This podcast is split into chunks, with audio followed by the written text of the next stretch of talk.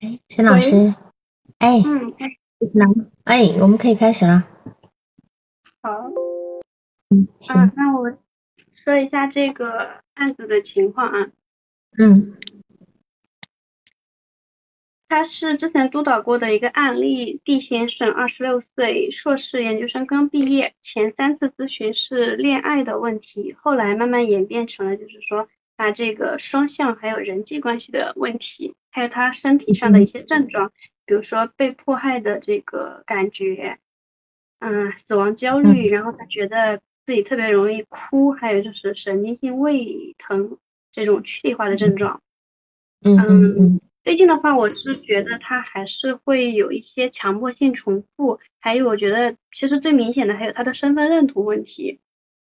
我觉得他其实在循环一个男性、女性的这样的一个游戏，就是他好像在寻找一个男性的他认可的一个人，他去模仿，嗯然后呢，最终是为了超越，超越了以后呢，他按照他身边的男性对待女性的方式，他在这样学习，似乎是这样子的。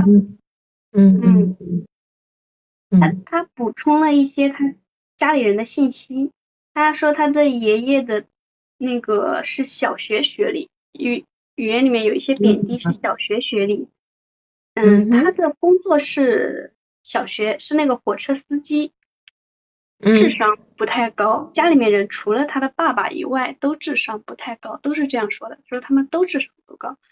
嗯，他的特点就是嗯他用智商不高来来形容他家里的这些人。嗯嗯，他妈妈呢？也是这样说的。他妈妈是大专学历，是那个小学老师。嗯哼，嗯但是爸爸他说他妈妈智商，他也说他妈妈智商不高。嗯，也是这么说的。什么时候在在哪个阶段说的？你们总共做了十八次是吧？第十八次，第十八次。嗯最后这次说的。嗯，我我等一下介绍一下他妈妈的那个补充的信息。他爷爷这一块就是说一激惹又强又坏。我是问他说，嗯用一个比较两端的词语，强和弱，好和坏去形容家里的人。他给他爷爷的标签是说又强又坏。他性格比较一激惹，一一旦有人反反对他的意见，他就会吼，吼得整栋楼都能听得见。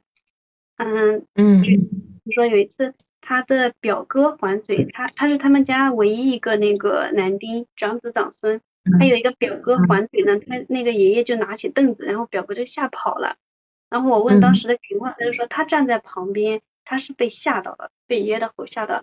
我问他爷爷会不会吼他妈妈，他是说不会，但是他这个时候头低着，很失落的一个表情。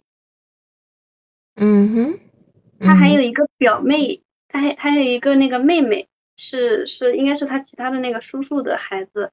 平时他爷爷吼这个妹妹也吼得很严重，然后来访者从来不会吼来访者，但是来访者在旁边都会有被震得慌。所以他小时候是很听话吗？不会，他要什么家里给什么。那这样子反而还不会被吼。对，从来没有吼过他，爷爷最疼他。嗯哼，嗯哼，嗯嗯，他说他爷爷非常典型重男轻女，就是就是就是宠他，然后对妹妹对其他的人都是吼。嗯，他他奶奶的个子又瘦又小，他爷爷的个子是非常的高大。嗯他的对爸爸补充了一些信息就是说，他爸爸不是学法律的，我以前以误以为是学法律的，他爸爸是做工程的，是是因为做工程常年在外。是是。嗯你为什么？他说这个很有意思哈。你为什么会误以为他爸爸是学法律的？他只说了他爸爸的那个学校，没说专业。他那个学校就是比较出名，但是是另外一个，就是是那个西南交大。我当时听成了，我当时以为是西南政法，但除了这个以外呢，还有一些其他的比较类似的一个，就像我在里面好像解铃了一样，我觉得还还有其他的地方，比如说他说他又给我讲了一遍他在打那个研一的时候跟一个教授顶嘴，那个教授嗯说他说有些我记得我的笔笔记里面记录的是那个教授说会提出这样的问题的人不是脑子坏了就不是脑子坏了就是有神经病，我记得原话是这个，我的记录记得也是这个。对，然后呢，我隐隐约约还记得有另外一个说法，就是说不是什么就是什么，但是那个说法我没有记住。但是上次他给我重复了这个说法了以后，他说的是，嗯，说的原话不是这个，但是意思非常相近。他说的原话是那个会提出这样问题的人，不是什么就是不是不高兴，就是不开心还是怎么？是这样说的。所以我觉得非常的奇怪，好像两个说法他都有说过，但是不是不不高兴就是不开心，这两个意思不是一样吗？不是，人最怕两个，人最怕两个，不是一个是一个是什么高兴，一个是什么什么来着开心，反正他的意思和那个一个是脑子坏了，一个。是那个有神经病是一样的，但是另一个说法。我我觉得哈，我觉得哈，这个地方是很有意思的一个一个怎么讲？或许是你的阻抗也好，或许是来访者的投射也好，在这地方会产生一个类非常类似。你说你却说是很意很接近的意思，可是我找不我接找不到那个关意思同一个意思的关联。我昨天还很清晰，但是我又忘了他那个原话是什么了。对，对，没关系，我们我们再往下，而且重点是，他今天好像让你以为他爸爸是一个学法律的人，然后呢，是否他今天在投射一个理想化的一个父亲？但事实上，他他的父亲他并不理想，并没有去理想化他他真正的父亲，对吧？嗯，他这个父亲的形象给我的一个感觉上面就是他的语言一直在贬低他，但是他的情感层面带有非常非常多的期待。是的，期待那是因为他真的没有人没有男性可以靠近了。我待会再来讲他的认同过程。你在说他的呃什么就是呃性别认同的问题，我倒持另外的看法哈。我等下再来看，他不是。不能讲性别认同的问题，而是他认同是有有一定的偏差的部分，造成他现在的困扰。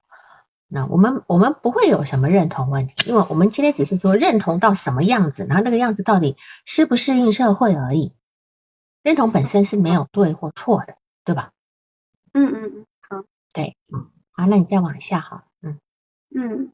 他的爸爸是做工程的，特点就是说是愚孝，因为从来不反抗他的爷爷奶奶，又瘦又小又黑，长得跟他奶奶比较像。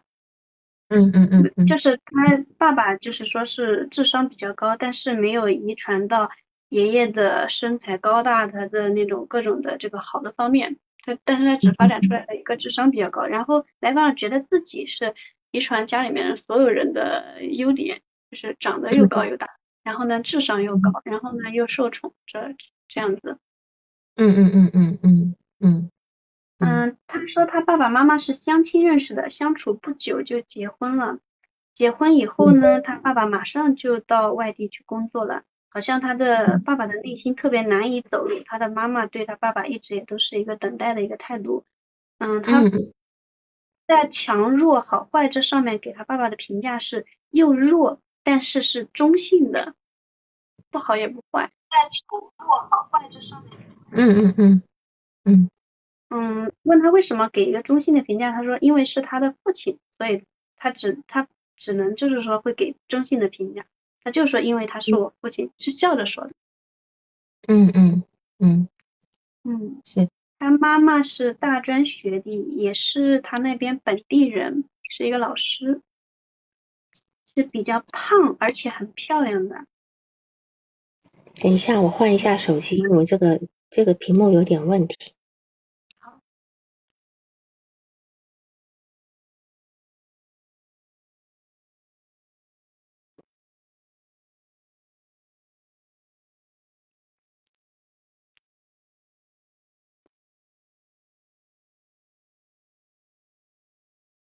好，加油了吗？嗯，有了，嗯。因为刚那个手机有问题，好，嗯，好，你继续，嗯。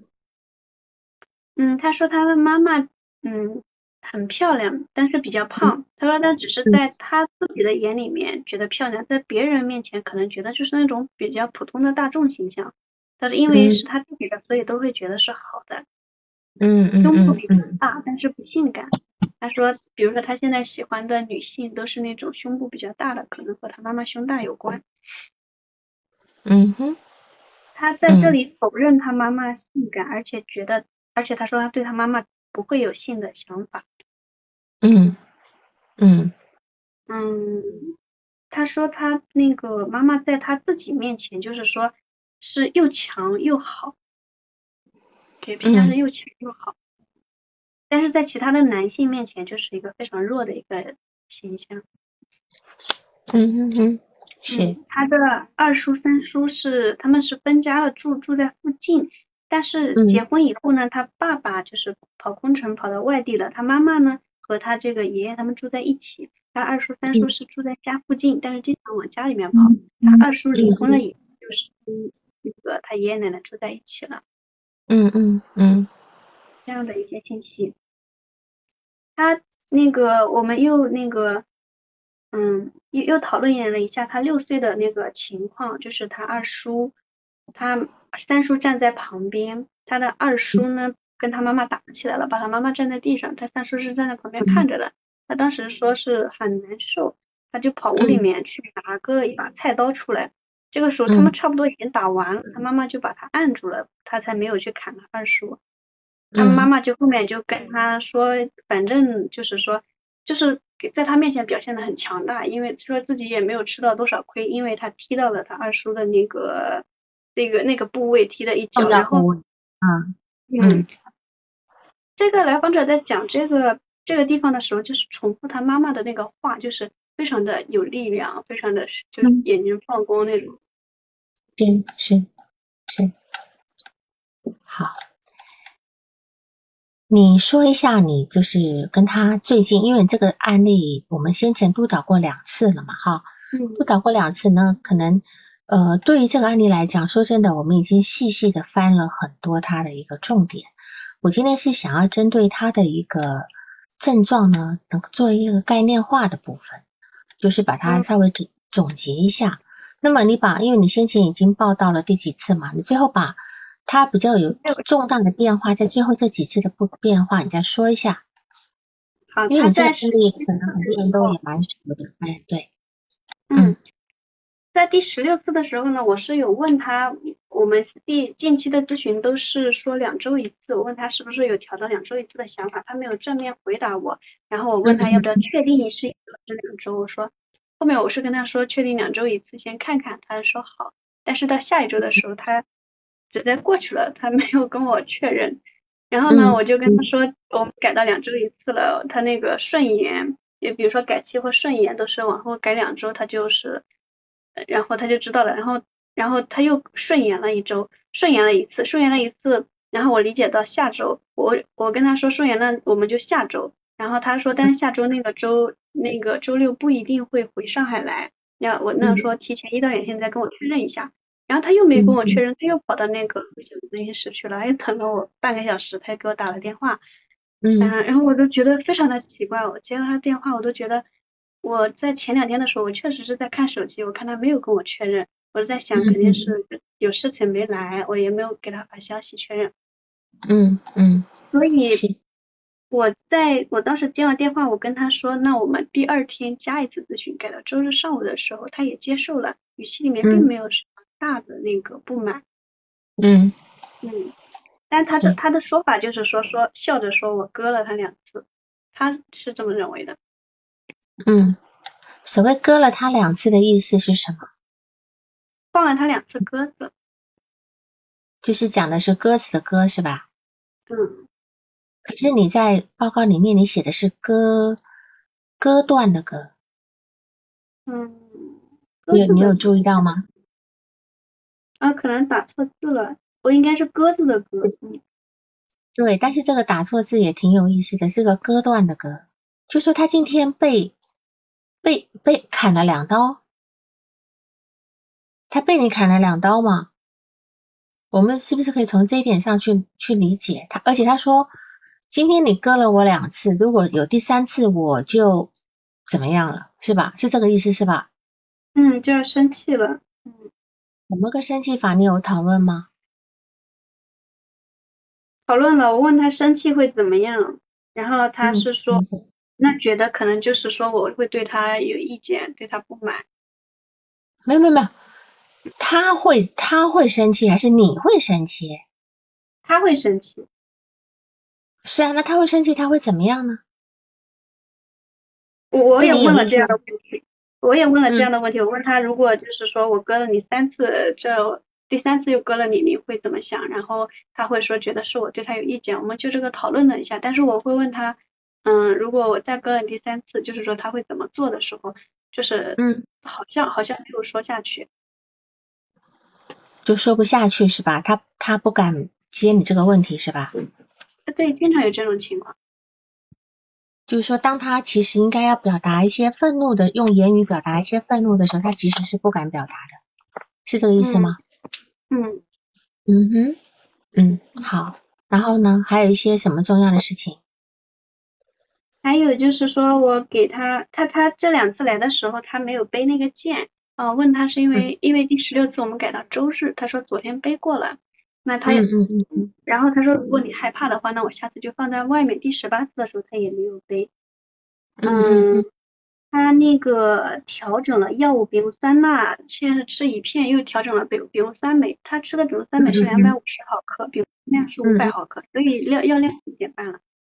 嗯嗯嗯，的表情就是那个光泽神采，那个很很很舒服，给我的感觉就是和之前完全不一样。嗯，我觉得是有一点青黄的。嗯，当他就是说。在讲那个谈恋爱的时候，他说他近期拿下了比较多个新的女朋友，这些女朋友的特点就是说比较蠢，比较感性。这也是我们第一次就是说正面去谈论他的这些女朋友。之前他都是在咨询结束的时候随便的提一嘴，问一下，比如说情人节问一下我有没有约会啊，他说他自己有，然后有的时候都是随便提一嘴，快结束。嗯哼，嗯。这是我们第一次正面去讨论这些女性。她说她们比较蠢，而且感性，嗯，非常的缺乏洞察力。但是如果说像我一样有洞察力的话，就不用被骗了。然后我问这些女性还有什么特点，她就说像您一样漂亮。然后我当时说，嗯，我问她是像谁，他说是像我一样漂亮。然后我当时就觉得他好像终于敢看着我，或者是说敢去接近我的那种感觉。你听到他在讲说“像你一样漂亮”这个词的时候，你有什么感觉？当时就是其实会有一种那种情感连接的感觉，感觉是一个进步。但是咨询结束之后，反而有一点后怕。后怕？嗯哼，后怕我觉得，你觉得他那种说这句话，其实是在侵犯你，是吗？倒没有这种侵犯的感觉，总是，但是他很多的东西，嗯，你如果没有被入侵的感觉，我讲入侵，不要讲侵犯，如果没有被入侵的感觉，你在怕什么？我怕他会有一个那种，会有一个部分，好像就是说可能突然出来，我怕我承接不住，我怕被我忽略。你要说清楚这个感觉，要不然你接下来的咨询很难做。你要澄清楚、澄清楚、澄清清楚这个感觉，就是说他带给你、带给你的这个部分，你会有点害怕。你害怕他会出再出来某一种某一种部分，那个部分是让你会承接不住的，是吧？嗯，我怕，比如说他会。突然有移情了，比如说之前没有移情，我的目标就是我们先有移情再说。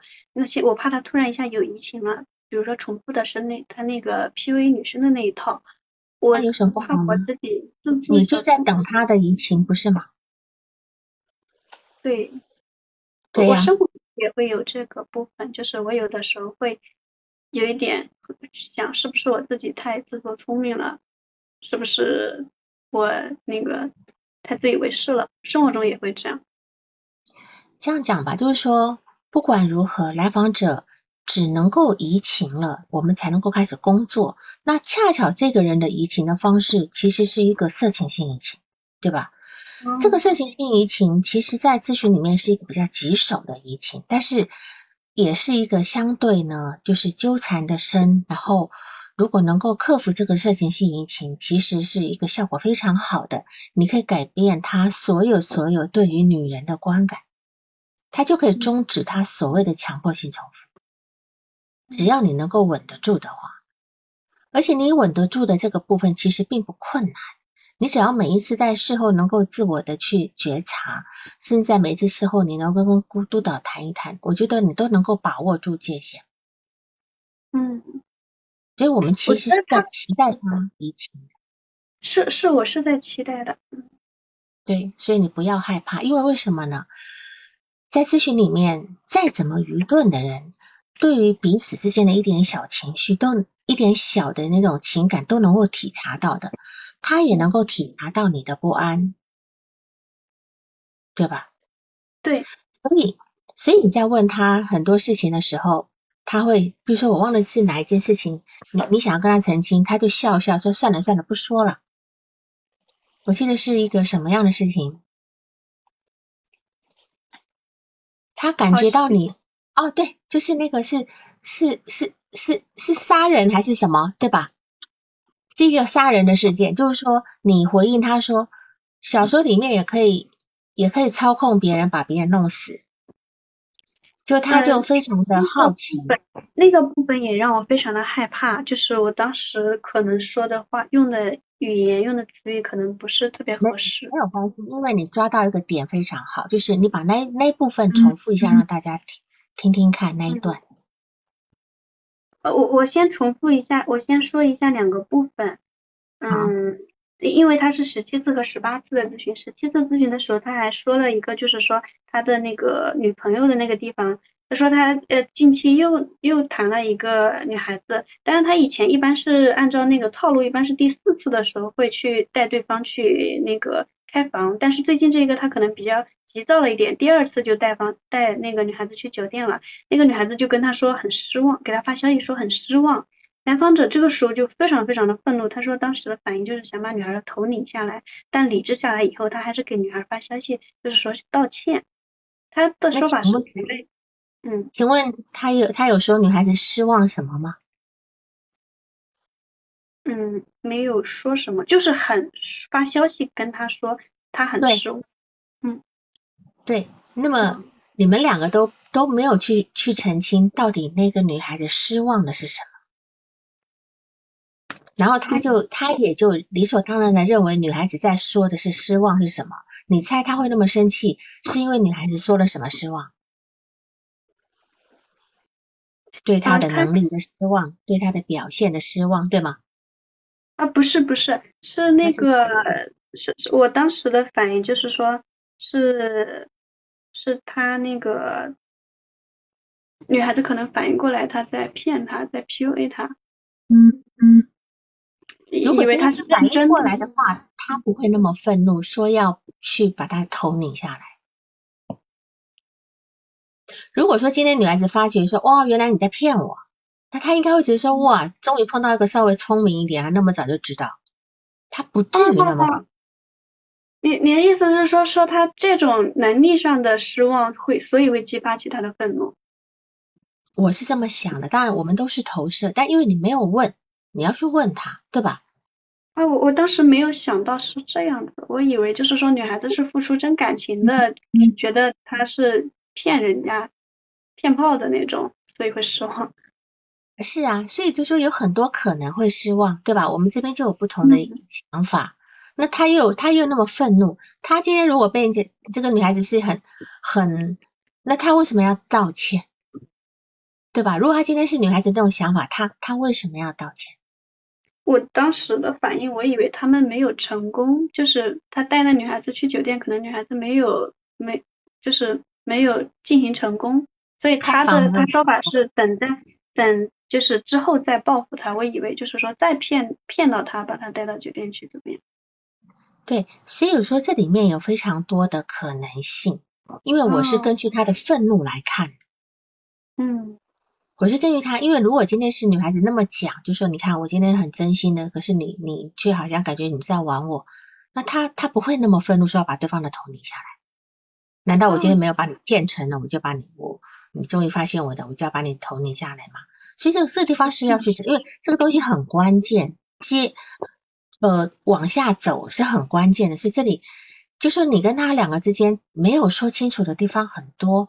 因为你以为是什么，他以为是什么，嗯，对吧？是，是，嗯，好，好，那再说一下，他有一还有一个反社会的部分，就是他就是这次会笑的比较那个比较多，他笑着谈，他说我学法律是为了更好的犯法，就像在游戏世界里面一样，嗯。就是他一直想把别人拧碎、拧断，然后怎么样杀人？他说，就他就举个例子，就像在游戏里面一样，你不会有什么情感，你不会有害怕。然后我当时是有点懵，然后他又笑着给我解释说，嗯，比如说你在玩游戏，你把一个炸弹腾扔到腾讯大楼里面，这个时候我是记得说腾讯大楼，我说嗯。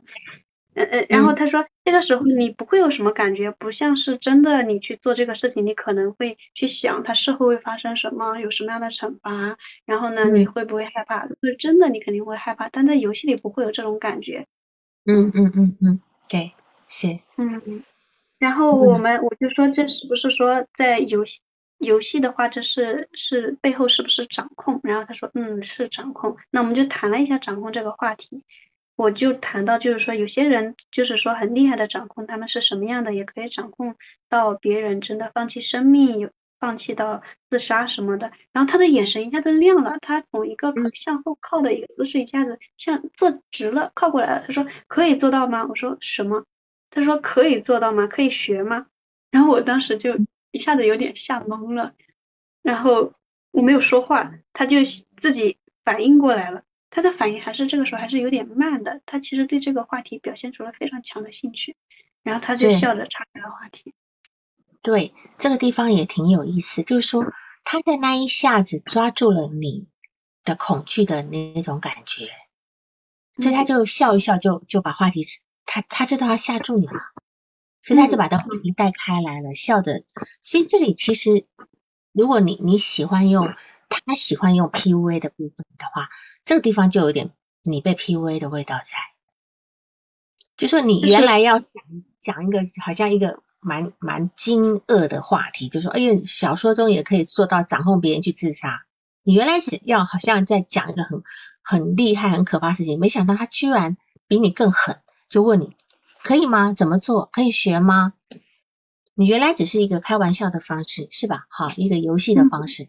可是他好像要要当成一个真的这么这么一个部分，那么所以在这个地方来讲，我觉得哈，嗯，在第十八次他他开始去贬低他的所家里的所有的人蠢，嗯，因为在他心里面蠢就是罪大恶极，你认同吗？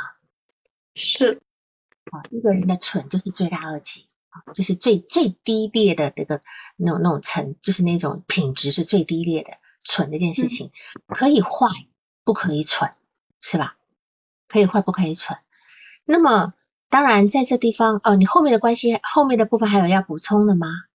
还有一些，这个是十七次咨询，那我再说一下第十八次。嗯嗯，在当时十七次咨询之前，他他那个我没去的时候，他。自己在那边等，他看到了一本书，里面就是说讲到有自恋的地方，他看了很多，他特别感兴趣，回去他就搜了，把那本书看完了。他说他自己比较像自恋的话题，他说他内心有一个空洞，所以不不停的需要别人来填补他。嗯，在这个地方就是，在这个地方就是说，我我觉得有一个很奇怪的点，就是他也一直找我给他推荐书，但是我给他推荐的书他全都否了。他，对。对，因为他本来就不相信书啊。我们再从认同讲，就是说，他说他内心有个空洞，需要别人不断的来批填补他。你问过，你用别人来填补自己什么吗？嗯，没问。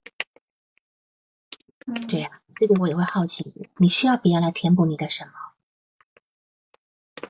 我这个地方也蛮重要。我可能就出现了那种互补性反应情还是什么，就是他好像想说什么都是暗示，我好像自己就我好像就接收到了他暗示的这个信息，我也不敢问。那你接我也不受到什么暗示呢？就是当他这句话你没问的，你接受到什么暗示呢？就比如说他需要别人来填补他，就是说，比如说工作上需要别人的那种安抚，还有恋爱中需要女性对他的一些情感上的付出，嗯，或者身体上就是需要女性，这个意思。如果是这样讲的话，我们很多人都需要呀，嗯对吧？我们也希望我们工作上有人肯定我们，我们希望情感上面，在或者是在在在肌肤之亲上面，我们我们也会有那种需要呀，嗯，对吧？就未分化的地方太多了。我跟他在一起的时候，我也会觉得我自己未分化，我就觉得都是那种潜台词的交流。嗯对，你们俩都不在不在一个语言层面上的交流，但实际上真正往下去澄清是澄清不出东西出来的。澄清不出来，是这样子的，我之前也澄清过，嗯嗯嗯，行，关键我也不知道怎么去引导他。嗯，好，你还有要还有要他在补充那个，他补充了一下他前女友的信息，他是说他近期也在联系他前女友，我问是谁联系谁更多，他说是他找他前女友更多。他以前是说嗯第三次以后，他是说他那个不找他前女友了，反而他前女友老来找他，所以我觉得不太可能，是他自己一直还在找他前女友。他说嗯他前女友的特点就是贤惠，第一个特点是贤惠，然后是善良、温柔、漂亮、包容，嗯给了很多好的词语。嗯，他说嗯从从那个各方面来说，他其实他说任何一个人都会想要这样一个老婆。嗯嗯，他终于找到一个很比较理想的女人了哈。嗯，嗯然后他说和他前女友还会去讨论去他那个城市的问题，嗯但是他依然会担心，就是有一些担心。我问他是不是担心像他妈妈以前一样遇到那样的情况，就是到一个嗯地方去。他说，他说可能在我的某个情感的冰山一角里面也会害怕那样的处境，会害怕举目无亲。嗯嗯嗯，然后其他的就是说，他在一个月以前，他刚刚调了一次药的时候，服一一片丙戊酸钠的时候，他出差在外地，夜里十二点左右，他一般都这个时间睡觉，睡前他嗯听到脑子里面有一个声音，就是说自杀自杀，大概有一分钟，一直这样说。我跟他澄清了这个声音是什么样子的，怎么样？他说他听清楚了，就是他自己的声音。是是是，嗯，这个跟内在的有嗯关系的，这跟他内在的恐惧是有关系的。嗯。嗯，待会儿我再来解释。说当时比较累，我先说完。他是说当时的身体状态是比较累的，也没有抑郁和没有任何不舒服的感觉。然后我就跟他嗯说，正常人的时候，正常人在那个嗯睡前，然后呢意识不太清醒的一个情况下，也会有一些轻微的幻听，然后这样子嗯是的。嗯嗯嗯我嗯我在这一次以后，我觉得两周一次的咨询还是不太稳定，我就跟他又改成一个一周一次了。嗯嗯嗯嗯嗯，行。好，好，没有了。嗯好，那么我们先来讲一下，就是我们来做一下它的个案概念化，其实也不叫个案概念，从它几几个主要的症状表现，我们来做一个这个一个探讨哈。你说它最主要的症呃症状表现是被害妄想，对吧？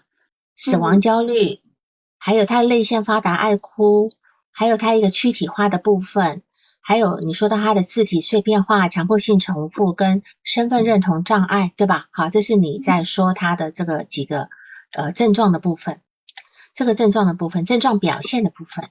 那我们就先从他的被害妄想开始，好，就是被迫害妄想的部分来来看。就说他以前会觉得玩抖音的外卖员的滴滴司机都在入侵他，都在都在欺负他，他常常会跟别人吵架，总觉得别人在占他的便宜，在在设计他，对吧？哈，嗯虽然说后来他有好转，但是呢，他其实只不过转的更隐晦一点，他不在当下更加吵，而只是说，譬如说他他发觉滴滴司机走错路了，然后呢，他他就会私下不发火，私下去去去投诉，对吧？嗯，对。他用另外一种方式在对，但他并没有去改，这不叫改善。而且我们也讲，第十二次的时候，司机走错路，迟到了半小时。事实上呢，这个东西跟你的忘记到咨询室的其实状况是一样的。就是说，司机刚开始走错路的时候，他应该可能会说：“哎，你走错了，不至于要绕到半小时，对吧？”他可以提前面，除非他今天就冷的脸、冷的眼再看看你要干嘛，就是会让。那那今天你看哈，你他今天在咨询室等了。四十分钟还等了多久才问你是吗？半个小时左右。半小时那可以。那你以前有迟到的经验吗？你以前跟他咨询你会迟到吗？前我记得之前在医院的时候，我其实是早到，但是我那个网上一忙，我可能就耽误了一两分钟，有几次。是，就说半小时多对你来讲是不可能的，对吧？对，尤其你们借的是外面的一个叫做共享咨询室，是吧？对对，嗯，他大可以问前台呀，他为什么会坐在那边？嗯，当时我问了第十八次的时候，我是问他，我说他上周是不是，他昨天是不是来了那个等啊？然后他那个前台说没来，然后我又问了一下，我觉得奇怪，那个前台说，哦，他当时有一个咨询师从另外一个房间出来，他说昨天有一个胖胖的小伙子过来了。嗯，过来在这坐了好长时间，在那看书。然后呢，那个前台说反应过来了，他当时没上班。是，所以我的意思说，他其实是可以问第，只要前台一定有人的嘛，他可以问前台，就前台都没有人啊，都没有人也，前台都没有人也没有关系，他可以在很前面的时间就问你，他不需要等半小时。等到第二次的时候，他又去了，对吧？嗯，然后你又没去，所以他跟他跟你说他你割了他两次是吧？那我我会感觉就是说，他事实上在看看你是怎么对他的，因为这个东西一直在印证他内在，他是一个被被忽略、被欺负的那个状态，因为这是他小时候的状态。他现在不愿意去，他他今天开始可能会感觉到呃某一部分你对他的真的好的部分。他开始就要开始找一些你对他不好的部分，你能理解这个状态吗？就是他他其实并没有受到，我没有这种感觉，哪一种感觉？就是就是他那个，就是我跟他改约第二天，他都是直接接受的，是好的。然后我跟他讨论的时候，他也都是一种给我一种是比较有安全感的一个状态，就好像是说。好像是说，我好像是他家里面的妈妈一样，他出去玩了，他只要回家，妈妈就在家，好像是这种状态。那你忘了呀？他唯一他讲到他妈的事情，就是有一次把他丢在掉下来，他妈十几分钟以后才回来的。哦，所以我们是不是可以去想，他妈妈实际上是一个非常大大咧咧的，对这个孩子其实是虽然有心要照顾，可是性格上的原因就非常的忽视。嗯因为他其实并不恨他妈妈，就像他今天对你并没有情绪一样，可是他会在那边等，他想你到底记不记得？如果有很多来访者，可能在一下大概前前五分钟、十分钟，他就会发微信给咨询师了。我直接讲一句：“我到了。”我并不是说你到了没有，会说我到了，对吧？嗯。嗯，但是他今天可以在那样等你，而且连连续两次，这个都这个事情我们就要去看，跟他的早年的经验去联系在一起。就是说，他小时候，我我现在就要讲的他这个部分，就是被害的这个部分哈。你你第一个就是他的诊断的被害被害妄想的部分，就是他小时候的养育的状态呢。他举的那个例子，我刚讲例，他他妈妈骑车的例子，那可见他妈妈其实是蛮蛮蛮轻，会很容易忽视那个部分。那么。我会觉得这个孩子从一出生开始就一定藏在一种不太安全的一种危险的一个心理状态，因为妈妈有点大大咧咧的嘛，哈。那么他会把这个心理状态呢，会投射到外界，认为是外界对自己的不友善，这是小孩子很容易在一个不安全感的情况之下，他会把这个不安全感投射到外界去，认为是外界对自己不好，认为是外界在侵犯跟迫害自己。那么这个时候就会容易进入一个偏执的观念里面。偏执，那这个外界的所有的这些人，包括滴滴司机也好，包括送快递的也好，送外卖的也好，事实上都是他内心很脆弱向外投射的结果。然后他不是在读书的时候，常常会也会跟呃教授吵架啊，跟那个博士生吵架吗？在这个部分，其实他都是投用用一种过度投射的部分在理解外界，这样这样的一个部分。所以他其实目前来讲，他的他的破坏妄想不一定有减轻，只不过他用了更成熟的应对方式。当然，这种成熟的一种防御，能够能够防御能够成熟一点，也算是一种成长啊，也是一种成长。这个部分，那我们再来谈他的死亡焦虑。你看他这次在一个月前，他的脑子里面出现了一分钟，去死吧，去死吧，是吧？对。好，那么一个人呢，他在越害怕死亡的时候呢，他越越会靠向死亡。他不是远离死亡，他越越会靠向死亡。比如说，有很多人他是很害怕死亡的。可是他很容易去做那种非常挑战死亡的工作，那种行为，譬如说，哦，他胆子越小，他就要去跳蹦极啦，啊，就要去跑鬼屋啦，干嘛干嘛的。有时候他害怕，而且呢，他今天很害，你讲了一句话，你说他很害怕自己想死，嗯，对吧？那当他自己害怕想死的时候，表示他会有一个时候是控制不了自己的。他就怕那个时候我没有控制住自己，我就跑去死了，是吧？所以他才会害怕自己想死，要不然怎么会怎么会还会有这个害怕呢？所以他今天在那高铁车站的时候，他很害怕自己有跳下去的想法，因为那一刹那是他没有办法，他有一下子有他身体有分裂的两个部分，有一个部分是想死的，有一个部分是不想死的，他就怕很害怕哪一个那个想死的那个部分有一天占上风了。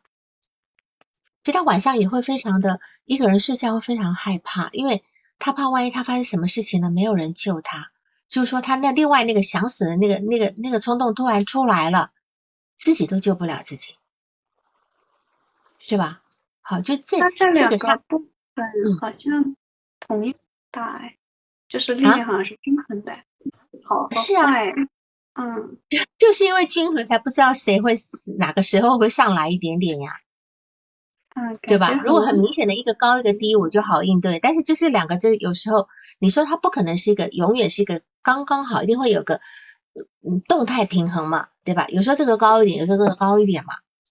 嗯，所以你看，他也讲了一句，所以他常常会考虑什么呃呃呃生命的意义。他觉得生命是有意义的，可是他想要去追寻，又担心生命是无意义的。他内心中，我我在我在想，他在问那个教授那个事情，可能跟这个生命的意义是相关的，是一个相关的。我问了他教授，他当时问的教授的是什么问题？他说他也不记得了。是不记得，有可能是他不愿意说吧？我在想，好，也不愿意说。所以他研究宗教，研究哲学，去寻找生命的意义。而且他还讲了一句话，他说从小觉得医院像回家一样。那他是什么意思？意思是说长跑医院吗？我也问他了，他好像也没有给我明确的答案。那么我们就可以讲，就说呃呃呃，去医院像是回家的一样，有两个意思，一个是常常跑，常常跑，跑到医院很熟了，对吧？很熟熟熟熟到像家一样。第二个是什么呢？就是到了医院会让他有一种安全感。有一种回到家的一个安全感，因为他的家没有安全感的，他的家就常常会呃吵架呀，妈妈被打呀等等的，是吧？其实他家不一定有安全感，反倒是也许像医院，是他第一次问，他会问你说，你为什么不穿白大褂？你在穿白大褂的时候，可能就会让他比较有安全感，在医院里面，他会很信医生，很尊重医生。是呀。他要尊，他要他的问题是尊重、敬畏。他说，他也希望他的家人能敬畏他，嗯，对吧？他希望自己也能够变成一个呃很很很怎么样的人啊，能够像像什么星星还像什么的哈，然后能够让家里人敬畏他。所以你看他内心的状态里面，要么就要找一个敬畏的人，要么就是要让人家来敬畏他，是这样的一个部分。所以一个常常有死亡、心里有死亡恐惧的人呢，他反而在心理上是偏向这个部分，因为只有死了，他才会让他最终的恐惧就不再有了。就像那种。常年在逃亡的人，有一天被抓到落网了以后，他其实反省慢，反而轻松的，是吧？他现他现在就是在害怕什么时候他会死亡，死亡用什么面貌来？那么他现在害怕自己失呃失控去死，所以他今天的 PUA 呢是在寻求一个掌控的力量，嗯，但是他最害怕的是他掌控不了他自己。他今天到处去掌控别人，其实他最难掌控的是他自己，是这个部分。那么第三个呢，泪腺发达跟爱哭的这个部分呢，我觉得这是一种他向他母亲靠近的方式，是吧？他小时候只要受欺负了，输了比赛了，考试考不好了，他都会在他妈妈面前哭一下，妈妈会静静陪着他，对吧？然后陪完他以后，还会带他去买好吃的，是吧？所以说，他这一种这样的一个状态，在他在他妈妈哭的这么一个状态、一个环境，对他来讲就是一个过渡性空间。这个过渡性空间是可以疗愈他的。那这样这样的氛围里面，他有一种被看见、被照顾的、被理解的感受。所以，哭对他而言是一个非常温暖的那个部分。那么，也是一个自体客体体验的时候。也是跟他母亲连接的时候，跟那个好母亲连接的时候，所以截至目前为止，他很少，他没有什么谈到他对他母亲的看法。说的你刚刚讲最后是说他妈妈也是什么胸大、漂亮、高大、蠢，对吧？好，不聪明，智商不高。他其实，在十七岁之前几乎都没有谈到他对他妈妈的评价。嗯，那么其实呢？他跟他妈妈很美好的连接，可能就在这个哭的状态里面。妈妈当时就用一个蒙娜丽莎的眼光看看着他，一个用蒙娜丽莎的光芒看着他。虽然什么事都不能替他做。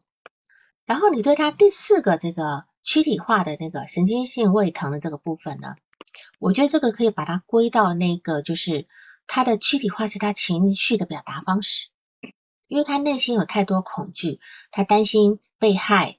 他担心有人会抓到他的小把柄，为因为为什么？因为他内在有太多非常邪恶的地方。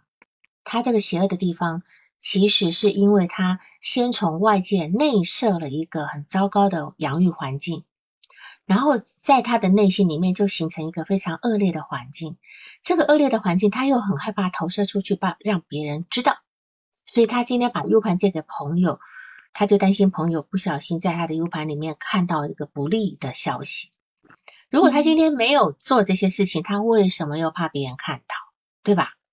所以他一定有很多隐藏很多黑暗的部分。这个部分他总觉得好像有一天会被别人抓到，所以他这个地方这份焦虑的这份恐惧就会传达在呃他的神经性胃疼上面，因为胃是我们的情绪表达中枢啊，情绪表达的器官。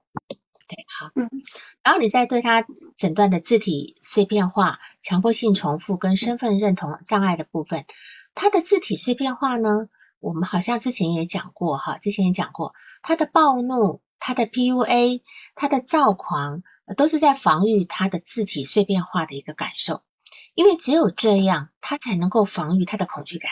他今天在防在 PUA 别人的时候呢，他自己就不用害怕。他今天可以克服他的恐惧感，对吧？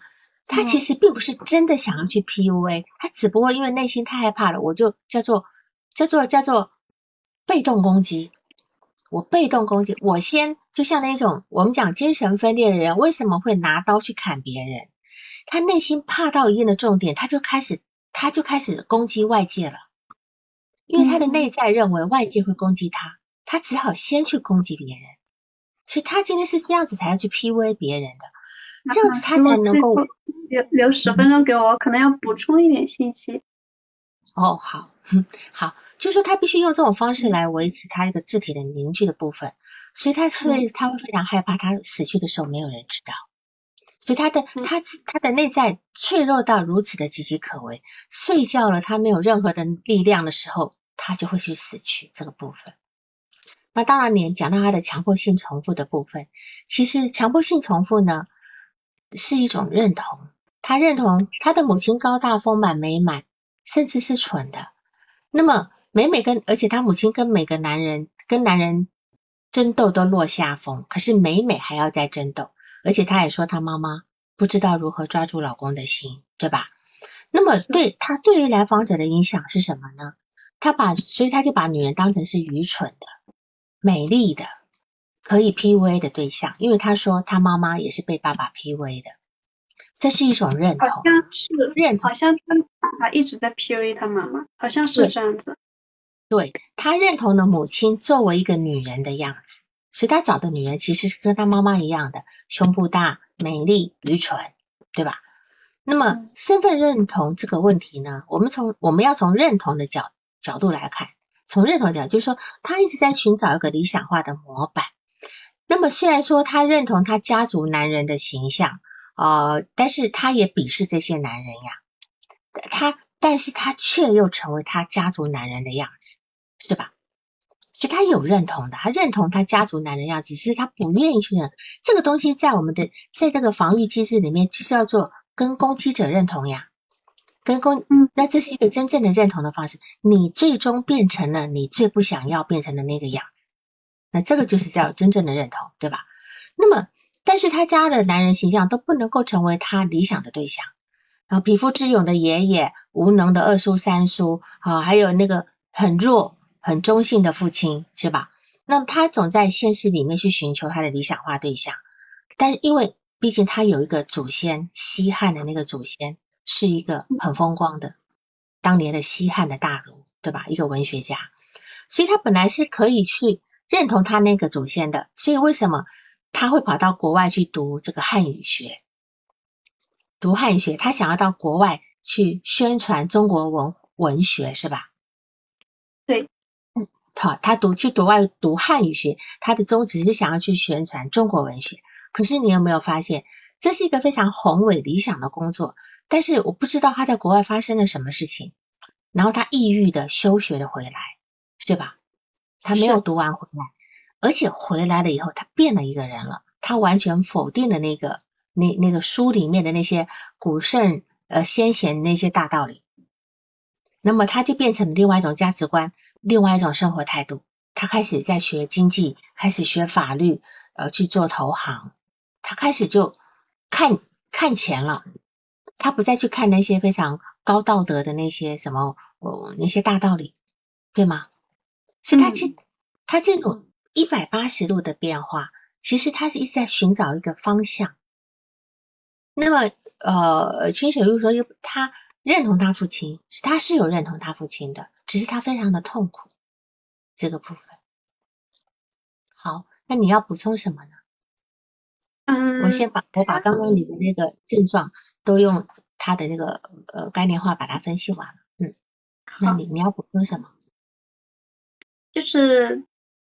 就是他有两次在这两次咨询结束后，他没有再提一下他去恋爱呀什么事情，他反而就是说在快结束的时候，他会说，就是我虽然咨询，他觉得咨询是有用的，他他是认，但是他说他认可认知行为，但他觉得精神分析不是科学。他跟我讨论了一下，他最近在看很多心理学的书，然后他跟我说，他觉得我们的心理咨询是有效果的，呃，虽然它不是科学，但他也觉得有用。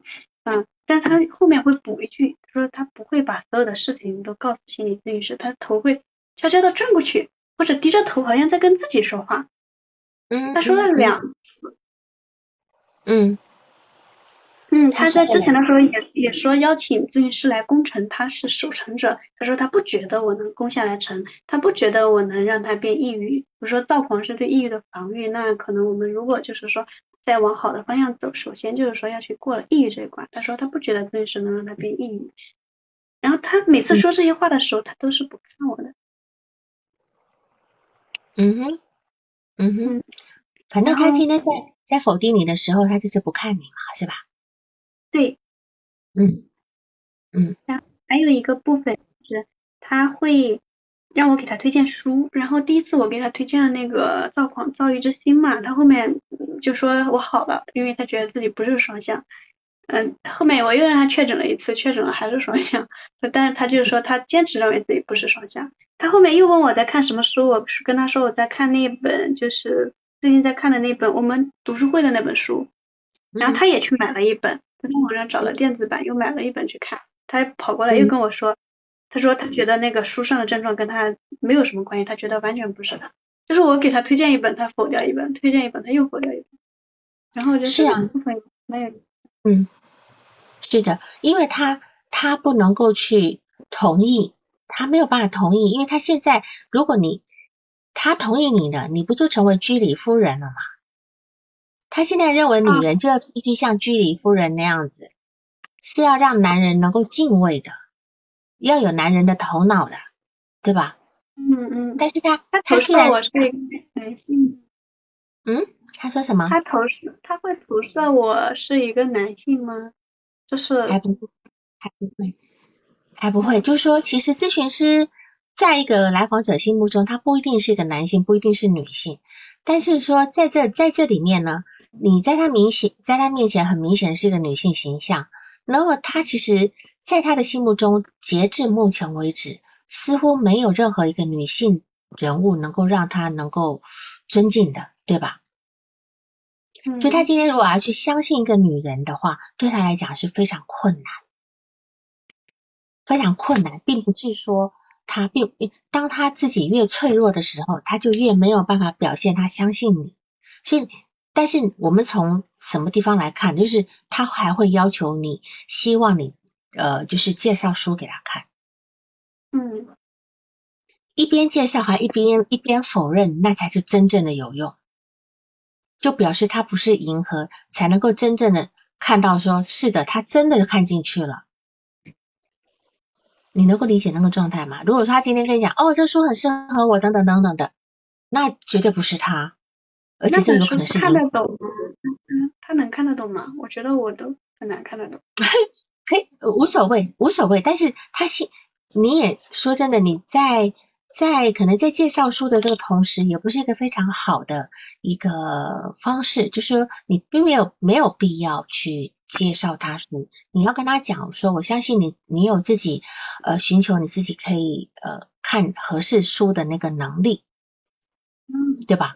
你可以跟他这样讲，你说我们每个人的点不一样，我我能够看的书跟你能够看的书肯定是不同的，大家的需求点不同。对吧？所以你你今天并不是我不帮助你，就像有很多人会要我推荐书，我我除非很清晰的知道你要你告诉我你要走哪一个方向的，我还跟如果你就没有，就是你帮我推荐，我我是一般我就不太介绍，因为我说开卷有益，你去看，看了你觉得合适了你就看，因为反正就开卷有益嘛，不合适我们再换一本嘛，不可能每一本书拿来我就是一定要让我有有所吸有所吸收，对吧？哈，所以这个部分。然后你的督导问题，你说？哦，嗯，就是关于这本这两本书，他都给我否了。还有一个就是说，他这个跟我说，觉得咨询不一定起效果，然后呢，就是不认可。然后这两个时候，就这种给我的感觉就是，他会害怕我掌控他，就是他老师好像好像在认同了以后，在悄悄的对抗，是这种感觉。是的，是的，因为因因为他字体本来就很脆弱，他如何能够去？呃，就是比如说，就是他他他跟你讲说，你你觉得攻不下我的城墙的，嗯，对吧？但是重点是我们为什么要攻他的城墙呢？今天应该是你自己开门迎接的，我为什么要攻？我们做咨询并不是在把别人攻下来呀，嗯，是真的，你觉得你认可我了，对吧？你认可我了，你自然会开门迎接我，我没有必要攻你啊。对吧？大家是在同一条路路上走的，就说他今他现在又说咨询没有效，又要来好啦，那这个这个才是真正进入一个关系里面，真正进入关，而且他他还跟你签了接下来三十次的那个，不是吗？我跟他说，我我说那既然这个效果比较浅的话，问他怎么看，他说他觉得就是说他咨心理咨询的作用最多是，比如说他三十五岁可以好，但是心理咨询能让他变成三十二岁就好了，他是这样理解的。嗯，然后我问他，那我们这个工作的话就是辅助他作为一个催化剂，他是他是这样认可的。那我说那我们大概用多少次去完成呢？他说那就再来三十次。这样，那就是啊，所以他并他虽然说一直说没什么用，没什么用，可是他一直是在往前走的啦。我们就不用，嗯，不是是在往前走的，就是我我他觉得这个个案比较困难，我是比较像那个自恋的字体的，这就是自恋的人格的，是我觉得比较。对，没错呀，没错，就说你用自恋字体来解释，它是绝对解释得通的。所以你说三十次、三百次都有可能，不要讲三十次。我们的这个进度算是，我们的这个进度算是正常的，还是算是比较快的呢？因为我觉得好像它的变化是比较快的。其实进度算蛮快的，因为你看你八次的工作里面有这么大的，就说素材非常的多，素材的非常的多。所谓素材多，有很多是他的那种付诸行动带来的现象，对吧？嗯。啊，各种问题，各种问题，就就那种高潮迭起的那个部分。所以你看，我们你他这个督导都督导了非常多次，而且每次都有很多话可以说他。嗯，所以他其实是一个呃，你你你也是一个蛮丰富的一个人了。那当然，你要讨论你的督导问题吗？我不要讨论我的督导问题，我要再讨论一个其他的东西。是中秋节的时候他给我发的一段话，我想发给老师看一下。嗯，你说，我我是念出来吗？还是直接发给你？你念出，你有有你有忌讳吗？嗯，没有，他是写了一首诗，然后另外他又写了两篇文章，又把文章发给我了，然后让我帮他看一下，说我们接下来讨论一下他写的这两篇文章。他写的诗是写的这个中秋节嫦娥玉兔的，两篇文章都是写那个剑的。嗯，诗是这样的，诗的名字叫《一剪梅》，冲。中秋，我觉得这首诗写的非常美，真的是颠覆了我对他的认知。嗯，他写的，他自己写的，嗯，他自己写的叫“冰轮又挂碧霄中，花影朦胧，月影朦胧。新旧团聚满堂红，交友交游长通，音书长通。川亭桂波造化工，行也从容，坐也从容。”素娥携酒出瑶宫，伏笔乔松，寿比南松。然后后面是他的名字拜上，然后这样的。嗯嗯嗯，他是用一个词牌去写的。然后他写了，然后另外两个文章写的是剑。嗯，对他写的是那个最后的，呃，那个那个反什么剑，我就不说这名字了，因为搜可能搜得到。嗯，他这个剑是是。我还是我还是说一下吧，大体的内容是写这个剑的骄傲、荣光与死亡。第二篇也是写剑、火药，然后勇气什么的。然后这两篇文章写的都相当好，我觉得是那种相当好的文章。嗯，就他想跟你讨论这个部分是吧？对，一个是这个关于这个中秋嫦娥的这首诗，第二个是这写的剑的这个攻击的这个。武器的两个文章，接下来我们要讨论。嗯，这两个地方呢，非常都呈现一个非常夸大字体的部分哈。比如说那种呃月宫嫦娥的一个部分，就是属于一个很很高冷，因为毕竟嫦娥她是背叛了后羿，然后拿了后羿的那个仙丹，就成为一个长生不老的药，就到了天宫去了，对吧？到了天宫去以后，他其实这个心情呢，其实是非常的，就叫做高处不胜寒的一个状态。他把自己看的是非常高的一个部分，对吧？然后呢，他那两个剑，他在写那个剑，因为他现在在练那个剑嘛。嗯。我们今天要形成，要要要打磨一一把剑，尤其是好的剑，首先是个钢一定要很好，对吧？然后这个打磨师，那么在这个地方来讲，你是那个打磨师嘛？还是谁会是那个打磨师呢？就他今天有如剑，成为一把名剑的一个材材质的话，那谁来铸造他呢？他不可能自己铸造自己吧？所以他想要，他想要成为一个千古流传的一个名剑，是吗？他有这样的，我知道他以前的志向就很大。他以前是要跟他那个祖先那个西汉大儒是相比名的嘛，就不能够丢了祖先的脸，对吧？他一直有有这么一个部分。你看他现在，事实上他的内在还是有原来那个味道的，就是所谓的。嗯，就是中国文化啦等等的，在这个部分，他还是有这个部分。他后面的一些什么呃什么就投行啦等等的这些 PUA 的这些冷毒素啦，这些像什么什么什么什么兼容向下兼容的这个部分，其实都是他他那个症状所衍生出来一种防御的方式，并不是他真正的一个本性的部分。所以，当然，你们两个走到这个阶段，已经进入一个嗯短兵相接的部分。他开始要跟你讨论这个部分。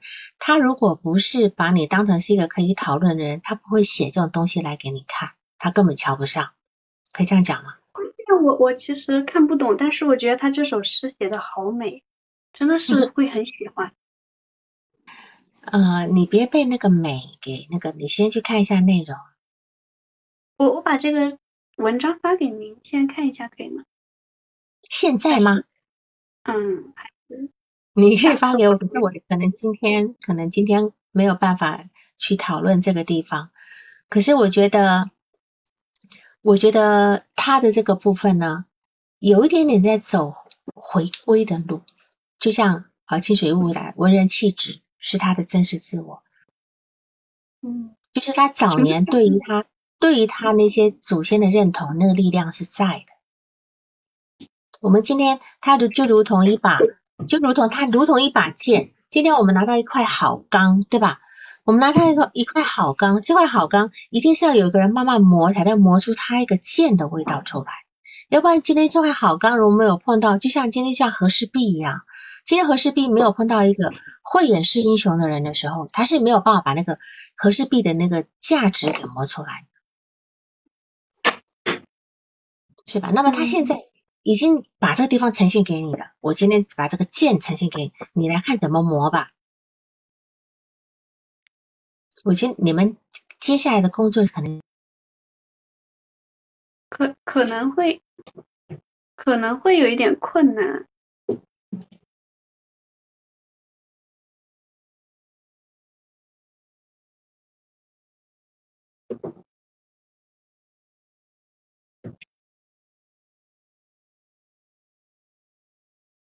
才有电话进来把我打断掉，嗯嗯嗯，就他这首诗跟我应该没什么关系吧？我其实觉得写的很美，但应该跟我没什么关系。